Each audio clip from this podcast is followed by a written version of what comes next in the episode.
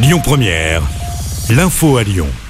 Bonjour à toutes et à tous. Mobilisation massive à Lyon contre la réforme des retraites. Des milliers de personnes ont manifesté.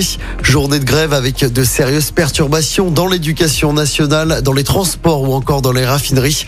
On vous a mis le détail des perturbations sur notre application. Dans l'actualité locale, matinée de galère dans les TCL. En plus de la grève et de la neige, une panne géante a fortement impacté le trafic des métros.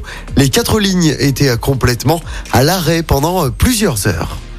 L'enquête avance après la découverte de restes humains dans la canalisation d'un immeuble d'habitation de Saint-Priest. La découverte avait été faite mardi soir par un agent de maintenance.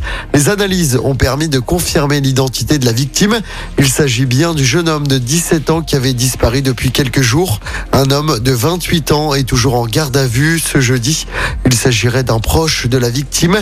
Il était suivi pour des troubles psychiatriques depuis plusieurs années. L'enquête se poursuit. Économie avec le groupe Gosport qui a été placé en redressement judiciaire. Décision ce matin du tribunal de commerce de Grenoble.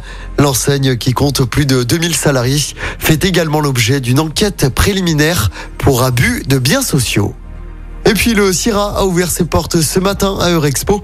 Le salon international de la restauration, de l'hôtellerie et de l'alimentation va durer jusqu'à lundi prochain avec 2300 exposants. Il y aura notamment le concours du Bocuse d'Or. Naïs Pirolet, 25 ans, sera la première femme à porter le drapeau tricolore dans ce prestigieux concours de cuisine. En sport du tennis, et l'aventure qui continue pour Caroline Garcia. La Lyonnaise s'est qualifiée pour le troisième tour de l'Open d'Australie.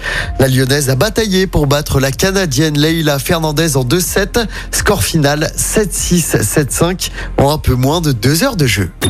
Écoutez votre radio Lyon Première en direct sur l'application Lyon Première, lyonpremière.fr et bien sûr à Lyon sur 90.2 FM et en DAB+. Lyon Première